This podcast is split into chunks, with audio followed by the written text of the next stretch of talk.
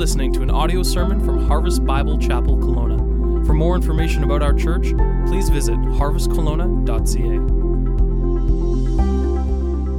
I want to encourage they ask the ushers to come down and they have bibles and they if you don't have a bible um, with you today take one of those Bibles home with you. That is our gift to you. And uh, if you just need to borrow it for the morning, you left yours at home, just feel free to grab that as we'll be looking in God's Word at Acts 19 as we are working through the book of Acts here in our fall series. We're taking each fall here as a church a, a portion of the book of Acts and we're working through it. And, and uh, we're in Acts chapter 19 the passage that was already read for us this morning, we see what ends up taking place here is a powerful move of God. And it happens in Ephesus, one of the most unlikely places for God to be at work. Now, we can think of, if you have some Bible knowledge, we can think of Ephesus rather fondly in a, in a rather good way because of, of Paul's letter to the church in Ephesus. Encourage you, if you've never read the book of Ephesians, encourage you to read it. If it's been a while since you've read it, it's, it's six chapters. It, it is a wonderful book filled with much encouragement, and, and there'll even be some challenges even today to read portions of that. Encourage you to read the book book of, uh, of Ephesians that Paul wrote. But the city of Ephesus, the city that he later, after Acts 19 took place, years later, he wrote the book of Ephesians. But to understand Ephesus, it was tough, tough, tough ground. And yet, because it was so tough, it was ripe for the gospel. And here in chapter 19, we see Paul is on his third missionary journey. We've been working through his second and, and, and now the third missionary journey of Paul this, uh, this fall fall season.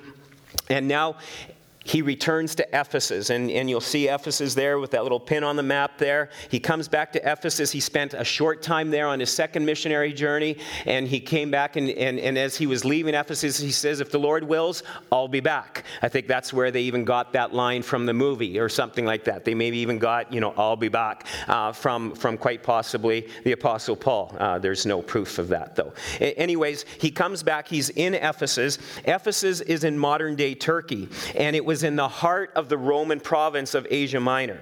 And uh, here's some pictures of, of Ephesus today, kind of some of the, the architecture and things that have been, um, ha- have been restored and, and, and various things here from the city. We see even the theater that would seat 25,000 people that is later referred on to, uh, referred about in uh, later on in this chapter. And, and, uh, and so we see here just some pictures of Ephesus.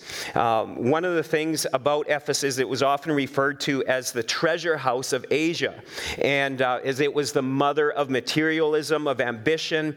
It was um, the location of the temple Diana, or Artemis, as uh, she was also referred to, the Greek goddess. And, and you can just do some, some, some reading, um, just Google Artemis or, or Diana, and you just find out some fascinating things about how they, I mean, you think it takes faith to believe the Word of God? To believe in Greek mythology and, and how things happen takes even more faith than what, uh, what God's word would ever require. And, and in Ephesus was the great temple of Artemis or Diana, and, and it was one of the, uh, you'll see a recreation there on the bottom picture of, of uh, on the screen there. It was listed as one of the seven wonders of the ancient world. It was just incredible for architecture, as an incredible structure. And this temple was the center for a thriving cult of fertility worship. There was much sexuality and sensuality in this city, and part of the whole economy for Ephesus was tourism, as people would come in and they would want to go to the temple and worship.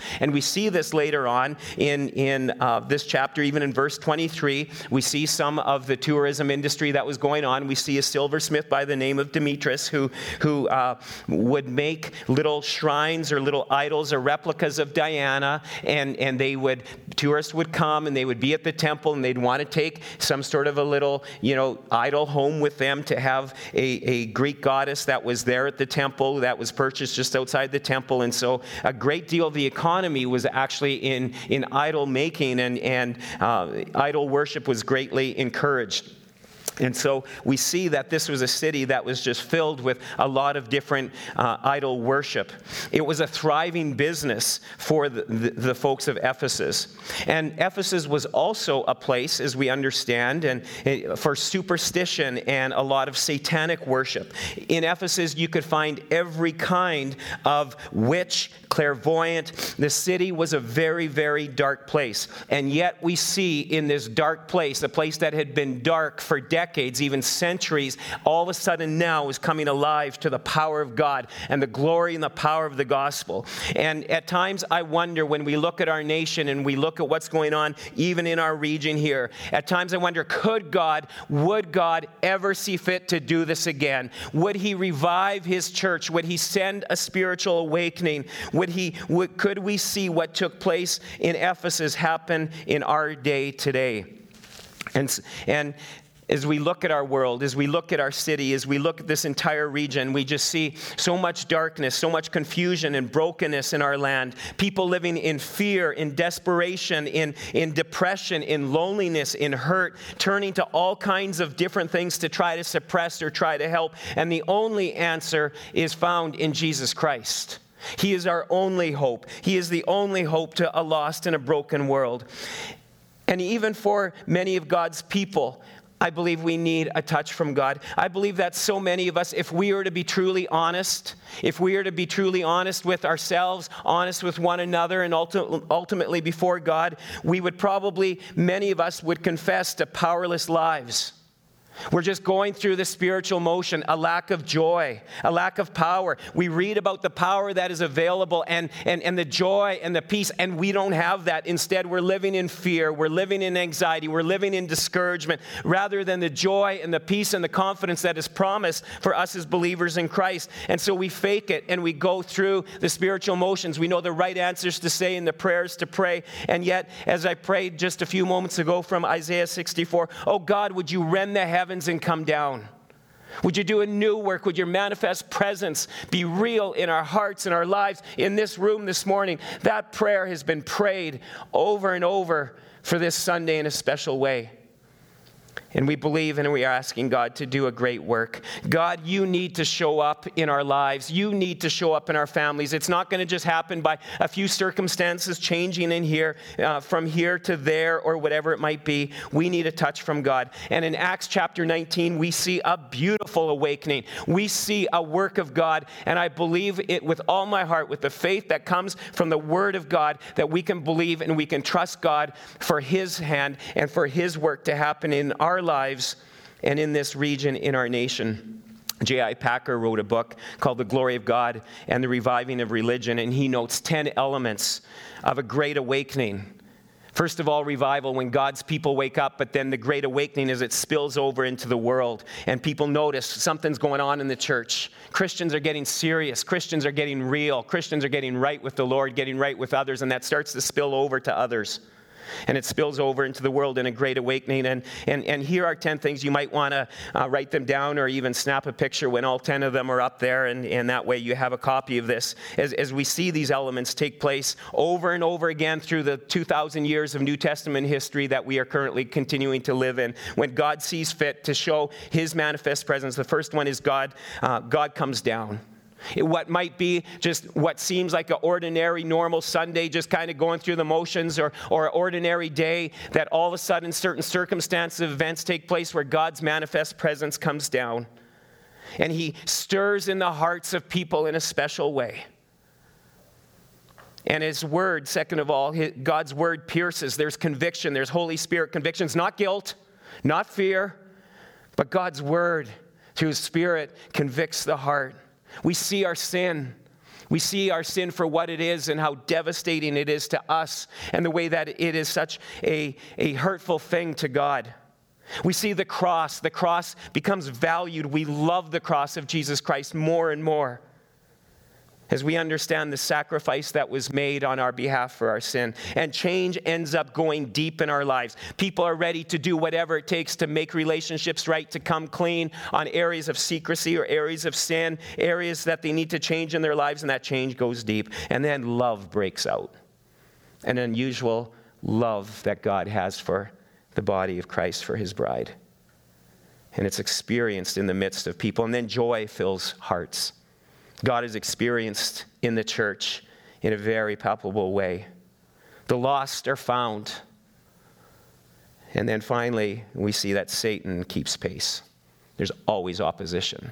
Whenever there is a working, a stirring of God in your heart, in your life, in a church, the enemy is always at work. And you see this later on here in the book of Acts.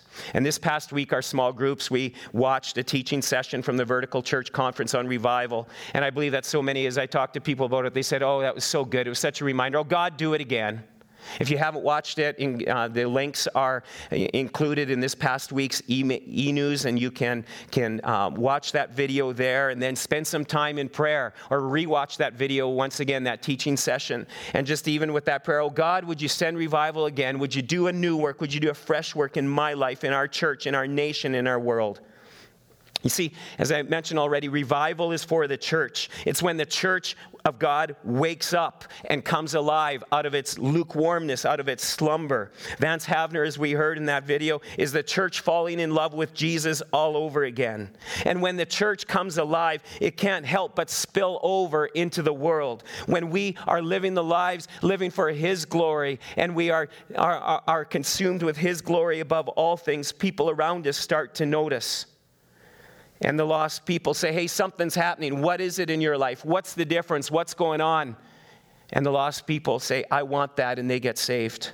And in Acts 19, we see revival that spills into spiritual awakening that impacts the city of Ephesus and beyond. And, folks, I believe that if Ephesus can be turned upside down for the sake of the gospel, this hard and very dark city, no place is without the, the possible touch from God, no place on this planet that God's power cannot impact. And I believe that is true today, and we have that wonderful promise in Second Chronicles 7:14. If, if my people who are called by my name humble themselves and pray and seek my face and turn from their wicked ways, then we'll hear from heaven. I'll forgive their sins and heal their land. And so let's look to see how this took place in the book of Ephesus. And all the while, I encourage you as we go through this passage here today that you be praying a prayer, oh God, what needs, what needs a wake up in my life? What, what do you want to do in my life? And what can I do to encourage and to help this in the lives of others? All the while praying, oh God, would you show up? Oh God, would you do a mighty work in our city, in our region, in this land? And it says in verse 8, it says, And he entered the synagogue and for three months spoke boldly boldly, reasoning and persuading them about the kingdom of God.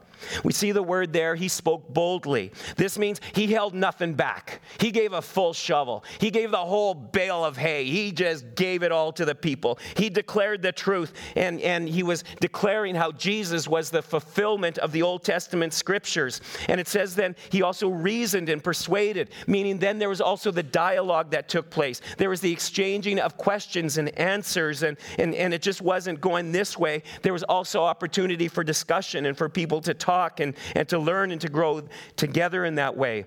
He would have been declaring loudly, clearly that Jesus is the way, the truth, and the life, that no one comes to the Father except through me, except through Jesus Christ.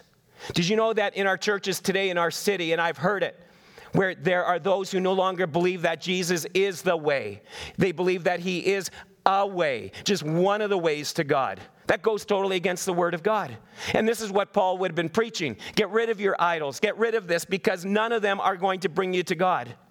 There's only one way, and they actually became known. The early Christians in the church were called the way because they proclaimed Jesus is the way. And this is how they were known.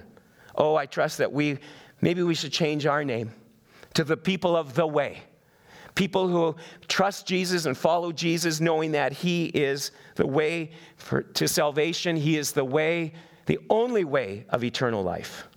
Dear ones, the greatest tool that we have for experiencing victory over sin. As Paul was doing here, he was proclaiming Jesus. The greatest tool we have for victory over sin and temptation, and the most powerful tool we have for turning this world upside down is the Word of God.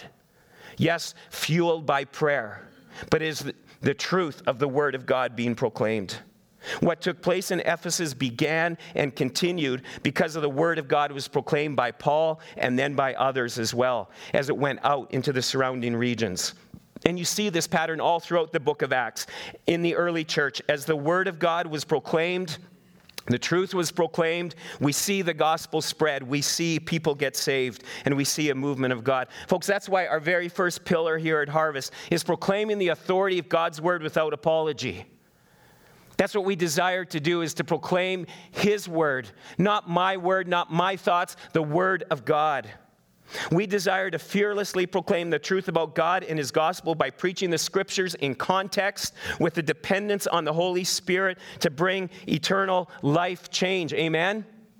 That's what we go to God's word for. It's plain and simple. But sadly, today there are many churches where God's word is being watered down. The truth is being compromised. We want to try to gather as many people together as possible, and we don't want to offend. We, we, we don't want people to feel bad. We want them to be happy. We want them to have a good experience, an emotional experience. Folks, most emotional experiences won't last beyond the parking lot because your kids will tick you off or somebody in traffic will do it on your way home and that emotional experience is gone. We want to have a truth encounter with the living God through the Word of God. We want people, yes, ultimately to leave church happy, but ultimately before that, it's pursuing holiness and Christlikeness because that's where real happiness and actually joy flies, flows out of when we are pursuing God in holiness, in Christlikeness, in obedience to the Word of God. That's where His peace and His power kicks into our lives, not just through an emotional experience. If you and I and the Church of Jesus Christ today is going to have a deep impact on the Word, it requires that we stand for and we proclaim each one of us the truth of God's Word. This is how we confront strongholds wherever we go, whether we're having coffee with someone at work, at school, in our neighborhoods. We have the message of hope that people so desperately need to hear. That a dying world that is lost and is going to eternity needs to hear. And it's vital that we have, each one of us, a growing, deepening knowledge of the Word of God. Romans 1 says that the gospel is the power for salvation. Where do we find the gospel? Where do we learn about the gospel? Through the Word of God. The word, God, word of God is powerful. The Bible is so clear in saying that we can't stand against sin and temptation and the opposition that will come our way without the Word of God. Paul would later write to the church in Ephesus, encourage you to write this down. He writes about the armor of God in Ephesians 6. Encourage you to read this this week. And he tells them, in order to stand, in order to stand strong, against temptation and the opposition that they were facing because even though God did a great work, there was still a lot of evil around them. There was a lot of temptation to go back, to, to, to be weakened in their faith, in their understanding of the word.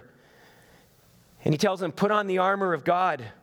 And how much, do, t- take a look this week, how much of the armor is actually related to the truth, to the word of God? The belt of truth, holding everything together. The feet fitted with the gospel of peace, which is the word of God. The shield of faith. Where do we get our faith from? Where do we get our boldness from? From the truth of the word of God. And the sword of the Spirit, which is the Word of God. And the sad thing is, there's many believers, Christians today, people going to church, who have very small shields and very tiny little butter knife for swords. We don't know the Word of God.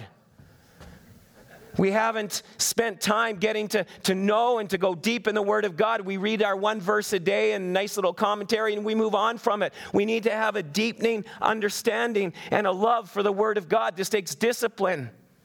You're going to take probably sometime in between now and Christmas, all kinds of hours to research the right Christmas present for family members. And, and you're going to go and see what kind of rating it has here. And, and, you know, and we do this when it comes to buying a car or a house, we do all of this. How about researching the Word of God? And growing deeper in our knowledge of that. We need to be people of the Word. We need to know and find our protection. It comes from the Word of God. 1 John 2 14. John writes, he says, I write to you, young men, because you are strong, and the word of God abides in you, and you have overcome the evil one. You want to overcome the evil one? It's going to come by the word of God abiding in us, by a knowledge of the word of God. You know the greatest thing we have to overpower Satan? It's not having knowing the right thing to do or certain things to avoid. It's right here. It's in the Word of God. David said, He says, Thy word have I hid in my heart that I might not sin against you. John 15, Jesus says, You are clean through the Word. You are clean through the Word of God. Be saturated in the Word of God. And look in verse 9, it says, But there's something that we should expect as well. But when some became stubborn and continued in in unbelief, speaking evil of the way before the congregation. He withdrew from them and took the disciples with him, reasoning daily in the hall of Tyrannus. This continued for two years, so that all the residents of Asia heard the word of the Lord, both Jews and Greeks. So, Paul is in the synagogue proclaiming the gospel for three months. This is his longest stretch that, that we know that he was allowed to stay in the synagogue. Usually he was kicked out before that. But finally, he faced some opposition by some people who were stubborn, who are hard of hearts. We, we see it in, in here. They became stubborn and just continued. You ever try talking a sense to someone and, and, and they're just so stubborn and so obtuse that they just have no, like, you're talking to them and they're just, and you're like, come on, and you want to like wake them up. Like, what are you thinking? Like, can't you see this? And this is what's happening here. He's proclaiming the truth, but they're so stubborn and hard of heart. And so we end up seeing after three months, he leaves. Instead of arguing and fighting and trying to prove that they were misinformed and blind, he ended up just finding a new location, a schoolroom at the school of Tyrannus. You know what his name literally means, Tyrannus? tyrant. That's where you get the word tyrant. I don't know if his parents named him that just because of how he maybe came out of the womb or something, or maybe it was his students of Tyrannus that, that called, gave him that nickname. We don't know. But you see, what we're doing here at Harvest, it's nothing new. When it comes to renting facilities to have church, they've been doing it for 2,000 years. They were kicked out of the synagogue, so where do they go? To school hall. That's where we met for our first year in a school, in a rented facility.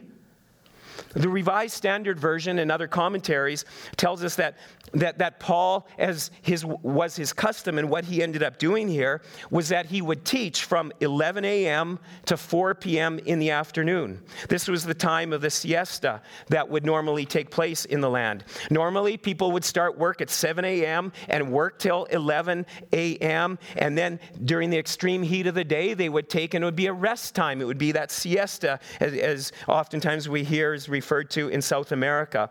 And Paul would be very much like these people. He would be working from 7 a.m. to 11 a.m., making tents doing the tent tent making work that, that he was a part of. And, and we see that later on. He even reminded them um, as he's writing to the ephesian elders he says i labored among you and with his hands. And, and so he was busy making tents from 7 a.m to 11 a.m and then during that extreme heat of the day people would gather at this rented hall and there he would teach and there he would proclaim the gospel and then later on, we would even see in chapter 20, we see that Paul would then go house to house. So, quite possibly in the evening when others would go back to work, maybe Paul went back to work after 4 p.m., and oftentimes they would work till 9 p.m. in the night when it was cooler. Paul, we see, also went house to house, individually teaching, sharing, discipling the believers there. And he did this two, for two years. What a schedule. I'm sure that he was getting a little weary. And it just wasn't him. He had those that were around him. They quite possibly, you know, had to set up and do some takedown for for each day as, as they would, would teach and, uh, and, and have this time at the hall. I don't know if they would have had some sort of children's programming or maybe there was some classes and some studies for, for some of the women. We don't know all of those kind of details, but this was quite the pace for two years, working a full time job, preaching the Word of God, and seeing God do a great work. At times, the Word of God to proclaim it and to see His truth proclaimed will be tiring. You will get weary. But it's so worth it when you stick to it and you see what God ends up doing, and God did a great work. It says, I mean, and, and this is an amazing statement. This is God's word, it doesn't lie. It says, All the residents of Asia heard the word. All. It was during this two years, people would come, they would hear the gospel, they would be discipled, they would be sent out. It is believed that it is during this time the seven churches named in Revelation came into being, as well as many other churches. As far as we know, in those two years, Paul didn't even go out, but churches got planted as they sent people out. This was a powerful divine work of God. And the results of the word of God being proclaimed where people were getting saved, disciples were being made, and churches were planted. And I wonder today, how are you doing in this? Are you someone who is prevailing? Are you proclaiming the word of God despite opposition, weariness, and even facing some who are hard in their heart and not open to the gospel? Is the word of God prevailing in our lives? Are you going deeper in the study of the Word of God? Folks, I want to push you in this today. And I'm pushing you because you need to have not a teeny little shield and a teeny little butter knife for a sword. We need big swords, sharp swords, where we know the Word of God, where we can defend His truth and fight off the enemy when he comes with the attacks in our minds or, or, or with even at times people in our lives. This is why we need to be faithfully reading and studying, learning, memorizing the Word of God. Taking books of the Bible and, and finding their themes and, and why these books were written and, and, and, and, and, outlining the chapters and just learning some of these basic kind of things. And at the book table, even today, it's a, a perfect time to have our book table today. Um, this simple God time book, just, just helping in some of the basic starting understanding of the Word of God and just getting you to, to get deeper and to grow in your study of the Word of God. And there's many other tools and ways that we can grow in this. Just just don't be satisfied. The Time in the Word of God is not time wasted. Time on Netflix, time wasted. Time cyber shopping, time wasted. Well, I get good gifts that way. Yes, but not nearly as important as the Word of God. when we study His Word and we allow it to take root in our lives, there's power. And we see the end result of that as we are more confident in the Word of God. We can share the Word of God. Lost people get saved, they grow in their relationship with the Lord, and they go out and they tell others. And as we see here, churches planted. And, and so I want to push you all in that. Get into the Word of God. Parents, can I encourage you? Before you buy Christmas gifts, ah, too late, already bought some. Can you make sure that your children have a good, readable copy of the Word of God? That's a far better investment than any toy or gadget you could ever give them. We've got some great ones for young kids. There's ones that you can buy for teenagers. Good study Bible, so important. It's funny how we'll spend money like crazy on things that won't last. But when it comes to the Word of God, we won't make an investment in, in buying a good Bible. And we have some that are available even today. Encourage you, make the investment. It's one that will pay off dividends like you would not believe. And God bless the faithfulness. God bless the faithfulness of proclaiming the word, and He'll bless the faithfulness as we get into His word and proclaim it. And, folks, for those of you who are weary in desiring to, to, to see God's word proclaimed, whether it's in, in service for the Lord here on a Sunday morning and through the life of the church, through just even dealing with difficult or people who are hard of heart. Can I just encourage you with Galatians 6, verse 9, and let us not grow weary in well doing, for in due season we will reap a harvest if we don't give up. Stay faithful. Paul kept at it for two years. And we see an incredible work of God take place. The second thing we see is God's power prevails over sickness and evil. And it says here, verse 11, and God was doing extraordinary miracles by the hands of Paul. And so that even handkerchiefs or aprons that had touched his skin were carried away to the sick, and their diseases left them, and their evil spirits came out of them. Here we're seeing people healed, evil spirits coming out of people. People would take the handkerchiefs, and more than likely, these were a sweat cloth that Paul probably was using either when he was speaking or when he was making tents. And, and the apron was quite possibly like coveralls that he used once again for, for his, his tent making and, and, and anything that had touched Paul, these handkerchiefs or even these aprons when they were taken out. And, and, and there was just this incredible power that was going on by these things that had touched the Apostle Paul. These miracles, notice it says, were extraordinary. I don't know what your version says. The ESV says extraordinary, meaning they were never seen before and we don't see them since. But this is God's way of declaring his power, that he is greater than any other gods This is God making his mark in the city. And it came with a confirmation of the preaching. It was a confirmation of the teaching and the preaching that was going on. It was a declaration there's a new God in town, and he is above all gods. And these miracles, they weren't self exalting for Paul. Notice it says it was a work of God. It wasn't a work of Paul, it was a work of God. God does miracles today, doesn't he? Amen? Do you believe that? God does miracles today.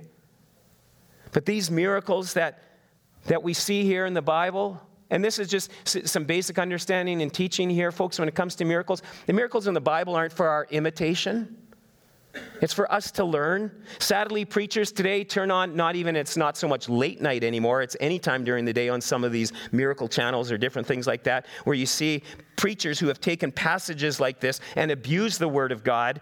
Um, you know, like going and having some miracle spring water or some, some, some miracle manna or even miracle cloths, not the ones that you wash your car with, but, but, but, but miracle cloths. And, and if you just send in your best financial gift, we will send you some miracle water some miracle manna or one of these cloths, and, and you can expect a miracle. You're going to receive a miracle is on its way. Folks, this kind of teaching, it's an abuse. It's misusing the name and the power of Jesus. And we have to be so careful as these people are stepping on some very dangerous ground. And one day, our God will have the final say. One day, if not already, just by doing a little research, these teachers have been, are being exposed, and yet they're still misleading people. But one day they will all be exposed. Isn't it amazing how every week we are hearing about politicians and actors and producers and high profile profile people in North America, especially, we're seeing it who are being accused of things that they did in secret years and years ago. This is just a small picture, folks, that one day justice will be served. That one day everything will be uncovered. Not before man and the media and posted on Twitter, but before God Almighty. Every secret exposed every lie pointed out. Everything.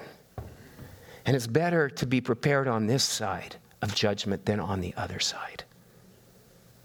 God will have the final say, even amongst these teachers and these preachers, these so called men of God who are misleading people and are involved in the doctrine of demons.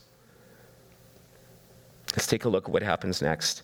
It's really quite the story. In fact, one of my first sermons as a pastor, as a youth pastor, was on this passage in this next part, and it was called Are You Known in Hell? I, didn't look for that sermon this week. I kind of, I don't know if I would preach that again necessarily.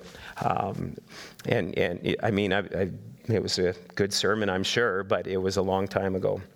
And so here, here, here's quite the story. You have these fake exorcists. You, you have these exorcists. These, these weren't believing people. They were traveling itinerant exorcists. They were the seven brothers, the seven sons of Sceva, that were making money by casting out demons because Ephesus was such a, a, a melting pot, pot, for all of this satanic uh, warfare and rituals and different things that were going on. It became a hot place for exorcists too because as people were involved in de- demonism, they were being hounded by these demons. And so they would have exorcists that would claim to be able to cast demons out of people.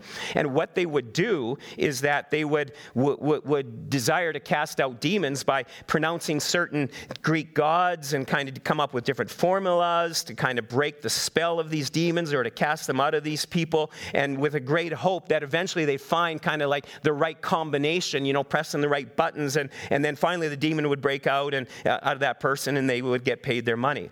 Now they saw that Paul had unusual power over the evil spirits by using this name of Jesus. The problem is, they didn't know Jesus. And so they were misusing the name of Jesus. So here we're, they're, they're, talking to an evil spirit and trying to cast this, this demon out of this demon possessed man using different hocus pocus and whatever kind of incantation that they could come up with. And then all of a sudden they say, hey, in the name of Jesus, the one that Paul is preaching. You need to come out of this person because of the Jesus that Paul is talking about. But they had no relationship with Jesus. And, folks, this is not a good plan. It's never a good idea to use the name of Jesus in an improper way. Never.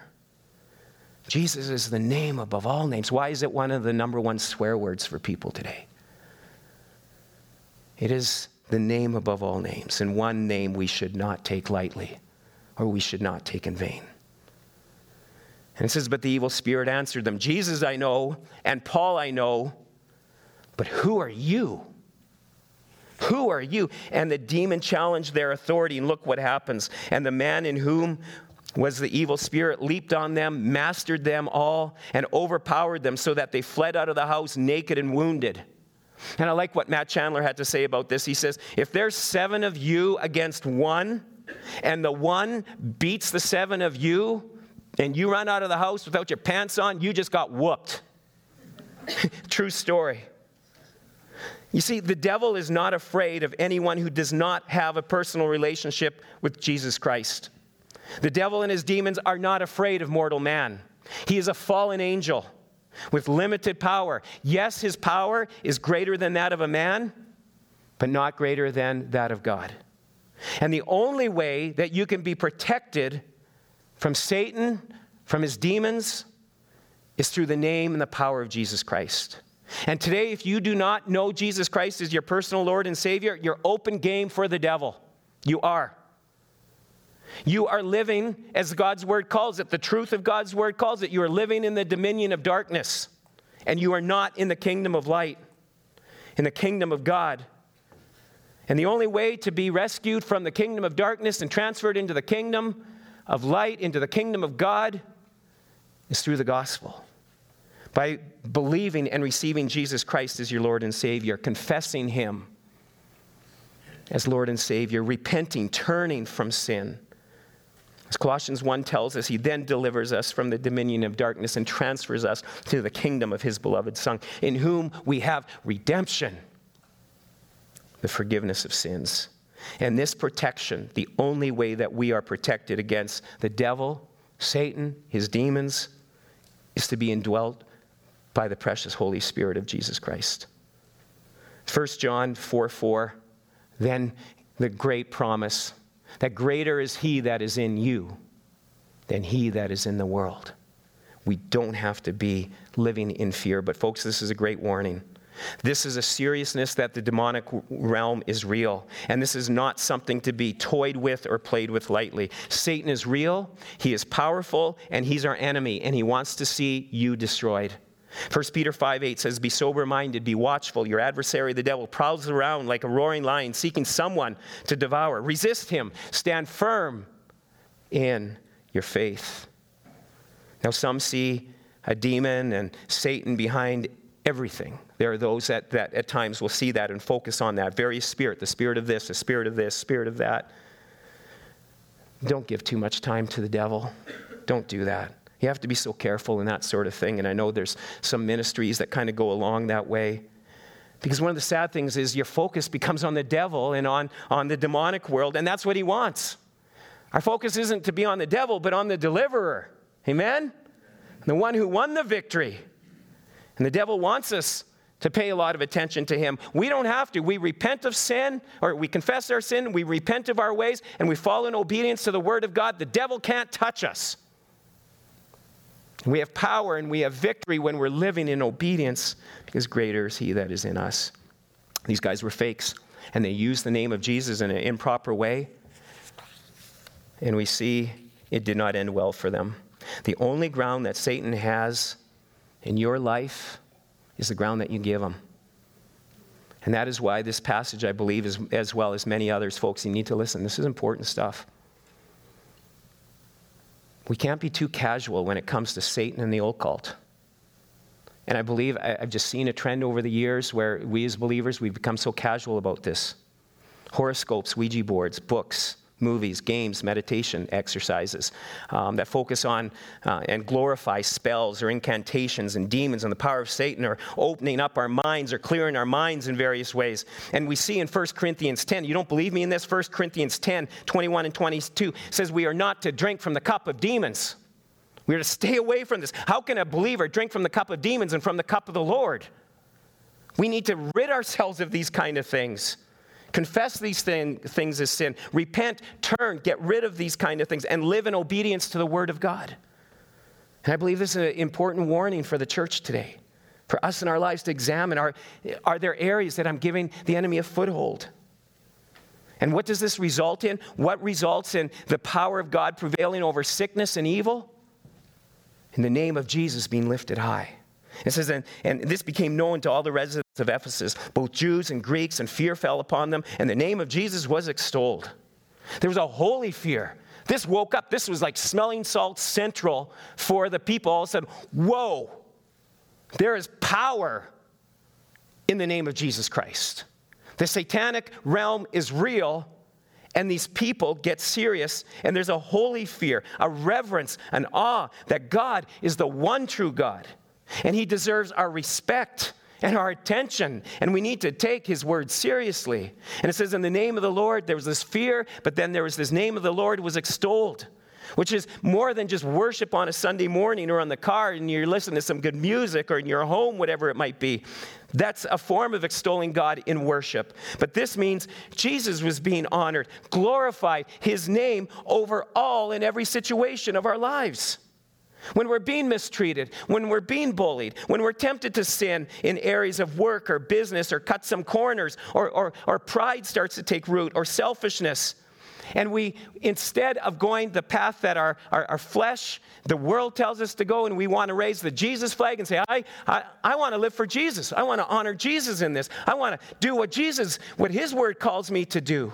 We extol the name of Jesus. And it sends a message to people around us. There is a person who is serious, who's serious about their relationship with Jesus Christ and are re- ready and willing to follow him no matter the cost.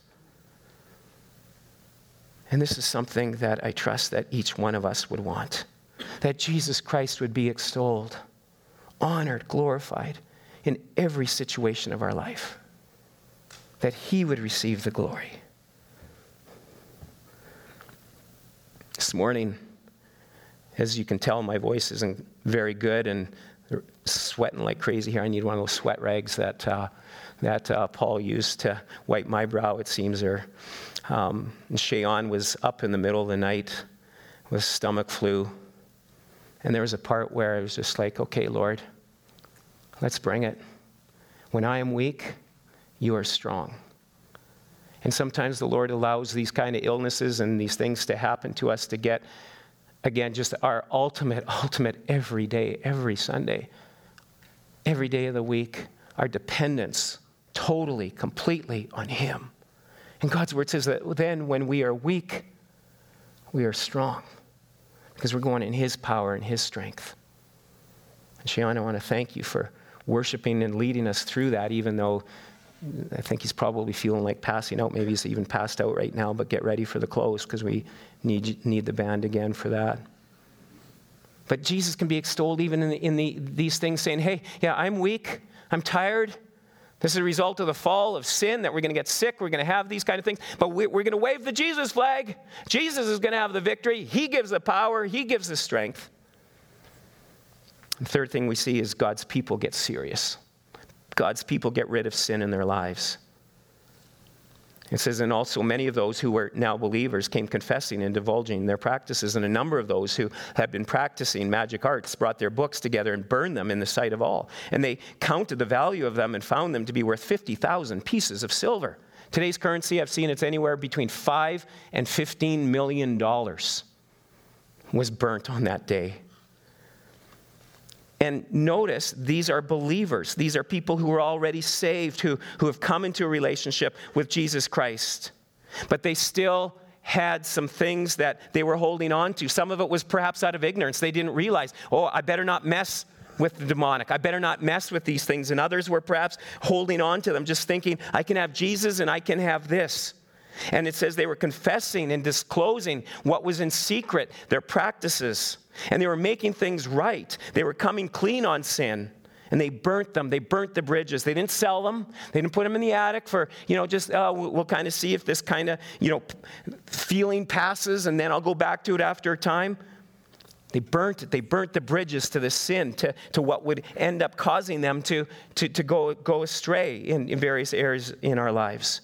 And so oftentimes, folks, I think that we believe that we can juggle the kingdom of darkness and the kingdom of light. And then one day we wake up and we find out that we can't. And sadly, there are believers that can become a testimony to the truth that sin brings forth death. And it's serious. And I think of many people who have made forms of commitments to Christ over the years that today aren't walking with Christ. Many of you, if you've been walking for Christ, you would probably be able to quickly, sadly, come up with a list of people who, who at one point were, were all in. They were going hard after God. And now they're not walking with Him at all, or if they are, it's very casual. It's whenever there's trouble or whenever crisis, or, you know, just kind of cling to that fire insurance. But oftentimes, they never make a clean break from sin, from their past, from the evil, and we try to juggle both. Or what can happen over a period of time as Christians, the things we once abhorred, we cut out of our lives, we saw no value in it, we slowly reintroduce into our lives. And we start to justify it because it becomes, in our minds, a mark of spiritual maturity. Oh, I can handle this. It's not a big deal. I can justify it. Or maybe it's a way that I can relate to the world and, and, and, and see lost people saved and discipled. We're diluting the message. And the result of the getting serious about sin that, that the church was, was adamant about, we, we end up seeing that it was a powerful movement of God. There was a spiritual awakening. It says, So the word of the Lord continued to increase and prevail mightily. God's word prevailed, not just through the biblical proclamation, but by the believers getting serious about Jesus, leveling every ungodly obstacle in their path allowing the Holy Spirit to raise high the standard of holiness in their lives through the conviction and dealing with their sin. We're not talking about legalism, we're talking about holiness and, and Christ likeness and, and godliness and a life of power. And yet, so oftentimes, we as believers, we can end up conducting our business like people do in the world. We cut corners. We work in a way that we shouldn't be working. Or our language is no different than that of the world, or we laugh or we tell the same jokes. Or we spend our money with the same materialistic mindset that our world has. We party like the world, come to church on Sundays. Our entertainment choices. Is there really much of a difference these days between entertainment choices for Christians and for non Christians? Folks, I'm preaching it myself in this. God's word is just opened up, and I, I, I have to preach this. Should have a little mini mirror, mirror here so I see myself as I'm preaching. If we're going to be a distinct people in our city, in our world, we need to be people saturated with the Word of God, desiring to extol Christ above all other things, in a spirit of humility and declaring God's goodness and His power and His truth over every situation and encounter. And as God's people getting serious about His Word and the way that we looked at it here this morning. And you know what would happen? Same thing that happened in Ephesus. Watch out. Watch out for God's mighty hand to do a great work in our families, in our workplaces, in this city, in this region, in our nation. This was a community Oh, there was still a lot of evil going on around it, but they continued on. It was a community saturated with God, and God was purifying his church. I'm going to ask the band to come up at this time, and there's going to be, in a moment, um, some questions. And as they sing this over you, just please remain seated in an attitude of prayer and just asking yourself these questions. I believe these are important questions we all need to be asking ourselves. What are some of the doorways that we can leave open? In what areas have we become desensitized to sin and Satan's power in our life? Are we doing things today that we once abhorred and now we justify?